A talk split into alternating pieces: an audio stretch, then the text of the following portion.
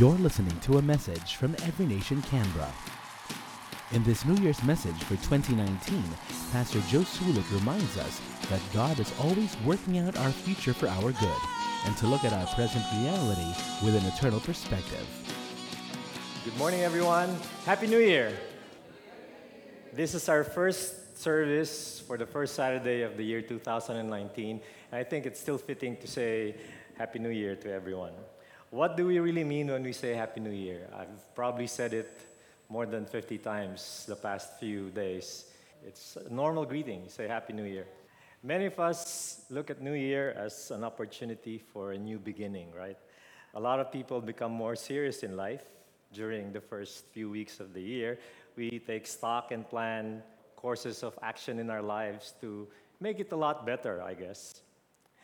People say New Year resolutions. I'll try to lose weight, or probably do more exercise, or eat healthier, and other stuff that they think and believe will make their life a lot better. The new year also gives us some sort of opportunity to leave the past behind and start over. And the good news is, God is more interested in your future than in your past. The Bible says, Forget about what has happened before. Do not think about the past. Instead, look at the new things I'm going to do. Look at what God is saying in this verse. God is saying, forget about everything that happened in the past. It doesn't matter anymore. And God is more interested in your future because that is where you are going to spend your eternity. It is important to look at our present reality in the light of an eternal perspective. What I'm trying to say is we have to begin this year with the ending in mind. What do I mean with this? Well, life as we know it, the Bible says, is like a race. And our perspective is eternal reality. The destination, the end, the ending of our race is that eternal reality. Now, the question is in the light of eternity, how does what I do, how does what you do in this life matter? John Piper wrote a book in 1988 called Don't Waste, uh, earlier, uh, later than that, called Don't Waste Your Life.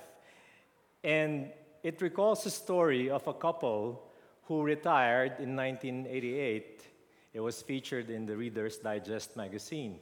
The guy was 59 years old, and his wife was 51 years old. It's an ideal time to retire, would you say, right? So they now live in Florida, and according to John Piper in the book, they cruise on their 30 foot trawler, play softball, and collect shells. What a life! They're living the American dream. The tragedy is this American dream. In reality, come to the end of your life, your one and only God given precious life. And the last great work that you would present when you face the Creator is, you know, the last thing that you would give account to is that, you know, I have a big boat, I play softball, and I'm collecting shells. Picture this couple standing before the Creator on Judgment Day. And what will they say to God? See, Lord, my shells. I don't want us to come to the Lord and not be able to say anything else but, Lord, see my boat. Lord, see my house. See how I've grown my business. See how much money I have in the bank. See how many degrees I've finished. Don't get me wrong. The joy that we experience from the, God, the blessings that God gives us is not meaningless. It is worth something. It matters. If you give your child, if you've given your child a toy last Christmas, chances are there's a decent chance that your child will play with that toy for a few days. And after that, she'll get bored and, you know, move on to another toy. Even if the child plays for that toy, even for a few hours, the joy that those few hours have given that child is priceless. And they enjoy the gift. And you, as the giver, you are pleased. It's not the most important thing in their life. The joy it gives is temporary, but it's not meaningless. It still matters. And the same is true with our life. Some of the things that we do, they're not really that important. They're temporary, they're fleeting. They're not the most important thing, but it doesn't mean that they don't matter. What we have to remember is everything that we do, when done and enjoyed to the glory of God, becomes meaningful. It becomes purposeful. Going back to the question at the end of the day is this How have you spent your 2018? I challenge you today to look into your hearts and examine, be honest. This is between you and God. Where God stood in your life last year and where God stands in your life today. You see, more than anything else, God loves you. And God wants to have a relationship with you. If we take stock of our relationship with God last year, what would our inventory look like? How much time have we really spent meditating on God's Word? How much time have we spent praying? How much time have we spent talking to God? We've probably missed the mark.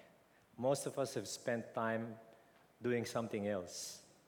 But God still loves us even if we don't love Him even if we are inclined to be indifferent to Him in most areas of our life.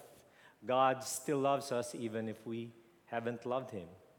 In 1 John chapter 4 verse 10, in this is love, not that we have loved God, but because He had loved us. The reason why we are able to love others, the reason why we are able to love God, is because God loved us first.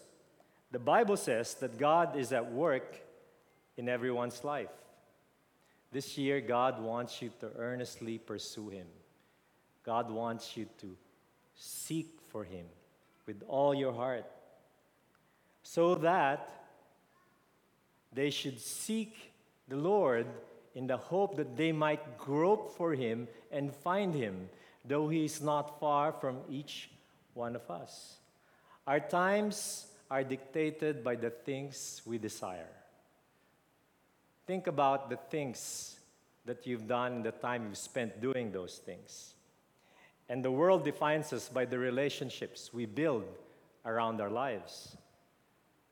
What's your most important relationship? Do you know that the most important relationship that you can have in your life is your relationship with Jesus? More than anything else your relationship with Jesus. The only relationship that genuinely defines who we are is our relationship with God. So you have to make sure that your relationship that defines you best is the one that you have with God, not your relationship with your wife, not with your parents, your children. The relationship that should define you best is the relationship that you have with God. If God is genuinely a part of your life, then He's also part of your marriage. He's also part of your friendships. He's also part of the people you meet every day at work, even strangers that you meet. If you have a genuine relationship with God, then your life will be a reflection of compassion. Your life will be a reflection of kindness. Your life will be a reflection of love towards others that will reflect the glory of God in your life. My prayer for each and every one of us here today is that we will always be reminded that whatever we do, whether you eat or you drink, we have to do it for the glory of God. The reason you don't find purpose in your life is because you are doing things for yourself.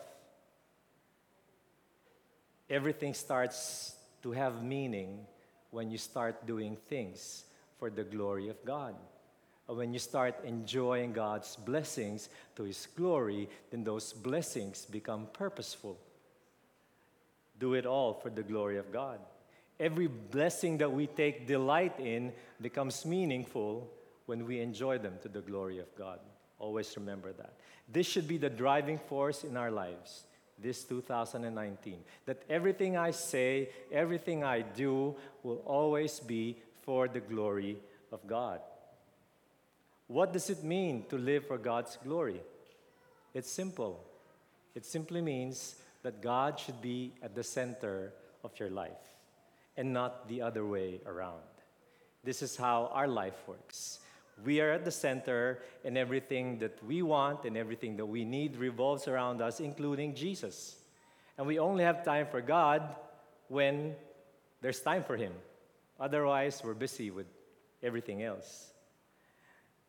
I tell you this when your life revolves around Jesus, there are many things in your life that you thought were important that would lose their luster. I experienced that for myself.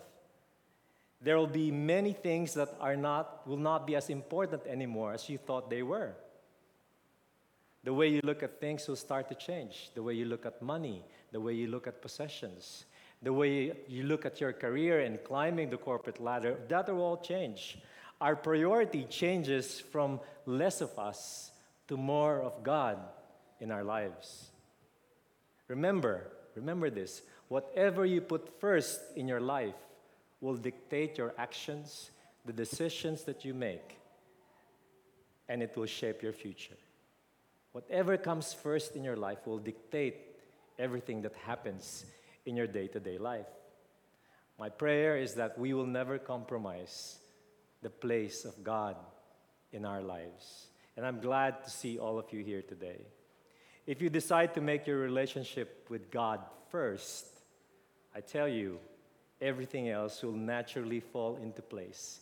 You don't even have to work hard for that house. You don't even have to work hard for that new job. If you put God first in everything that you decide and everything that you do, everything will fall into its right place in God's perfect time. If you seek God's kingdom first, everything will be added unto it.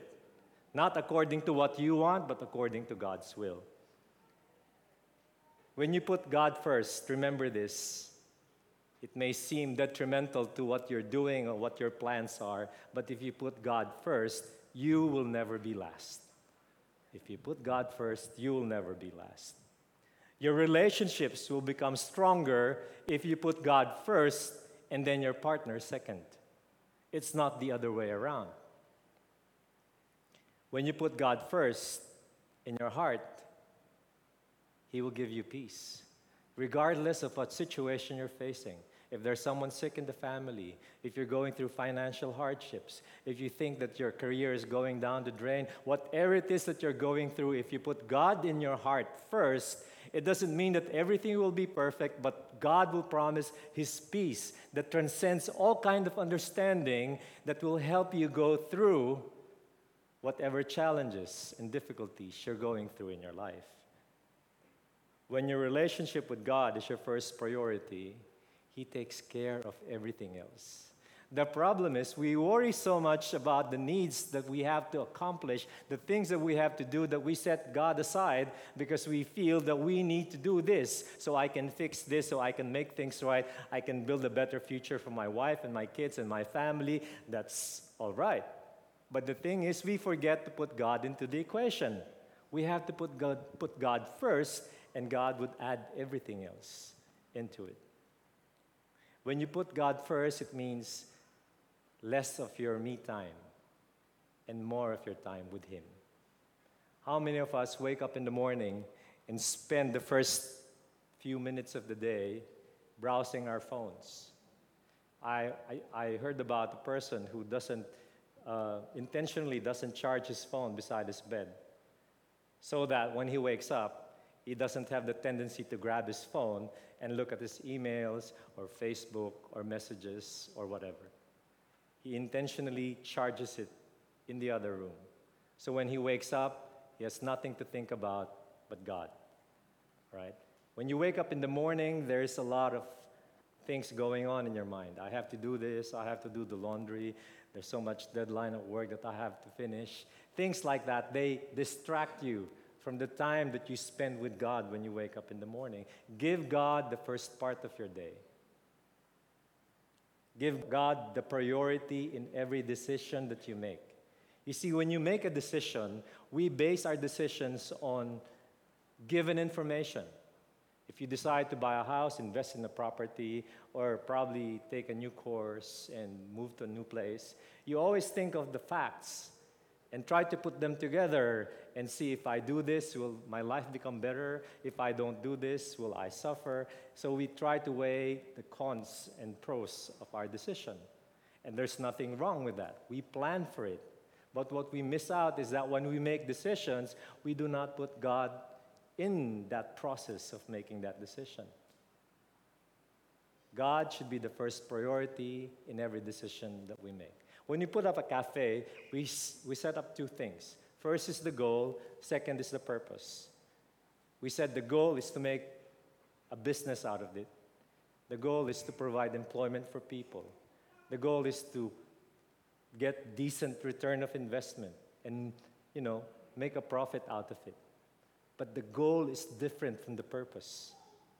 The purpose of the business is to glorify God and anything that you do in the business that doesn't glorify God has no place in the business. Whether it's about taxes, whether it's about paying right compensation to employees, or complying with government regulations, it doesn't really matter. If it doesn't glorify God, then that doesn't have any place in your business.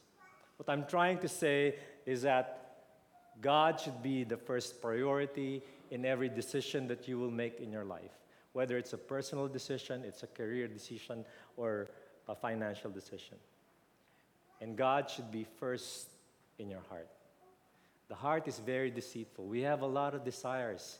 Every morning we are driven by this desire to achieve something, to make something out of our life to get better grades or get a higher paying job or earn more money so I can buy that house. There's nothing wrong with that. In fact, God wants you to enjoy the blessings to His glory. But the thing is, if you don't put God first in your heart, then that becomes your obsession, that becomes your idol, and God is set aside. It's a simple message that I just want to focus on today. Put God first. I know 2019 is going to be a blessed year for all of us. And I know that you have made plans already. You're thinking about how to strategize your life, your business, your career, your family, the decisions that you will make in, in, your, in your geographical moves. I know that you are planning that already. The Bible says, commit your work to the Lord and your plans will succeed. It's telling us that before we do anything, Lord, I'm committing this to you. This is what I want but not what my will, but your will be done. There's nothing wrong in dreaming. There's nothing wrong in wishing health for your family, for your children to become better, but always at the will of God. I just want to end with this slide. You probably have a list of things to do this year. You probably have plans of acquiring or getting something this year. Probably getting into a new relationship, buying a new house, planning for that better car for the family, anything. But every time you make a list, there's always one that comes first, regardless of how you write it. Whether you write it in a circle, in a square, in a triangle, there's always one thing that you will write first. And my challenge to you today is where will you put God in your life this 2019? No compromises. You can't reason to God, Lord, this is more important. I'll probably serve you when I become less busy with work. Lord, I'll probably start coming to church when I get my schedule sorted out. Lord, I'd probably start praying when all my problems are gone. There is no compromise. And this decision is something that I cannot make for you. This is a decision that you have to make for yourself. And it is a decision that will affect your eternity. Let's begin this year with the ending in mind. Looking at everything that we do in this present reality with an eternal perspective. If you see the timeline of our life, where we are right now is just a tiny speck in an eternal future. Everything is passing. People you love will die. We will all be gone. Most of the people in this room will not be here 50 years from now. You will just be a Facebook memory, a picture hanging on a wall. What really matters is what happens after this life. And if you have not made a decision to follow Jesus, then none of the decisions that you ever made will matter in the end. Let's all stand and continue to worship God. And Lord, we thank you for the opportunity for all the families who are together this season. Lord, we thank you for blessing us with a chance to be with loved ones. And those who have visited us here in Canberra with their families, we pray that God will uh, grant you a safe travel back to the Philippines. Wherever your destination may be, God will be with you. Lord, we thank you for 2018. Everything that happened this year, Lord, happened for a purpose. It's always for your glory. It's always for us to persevere more so that our characters will be molded to be more like Jesus. That we be learn, learn to be more loving and compassionate towards others. Lord, thank you for always reminding us that in everything that we do, we have to put you first. You should be first on our list this year, Lord. Lord, help us not to be distracted by the things of the world. Let our hearts and minds be focused on you and you alone. And as we thread on to 2019, may we not be distracted by the things that we have to do in this world, but rather our material realities and our present reality will always be at the perspective of something beyond this life, the future and the guarantee that we have with you, the salvation that we have in Jesus.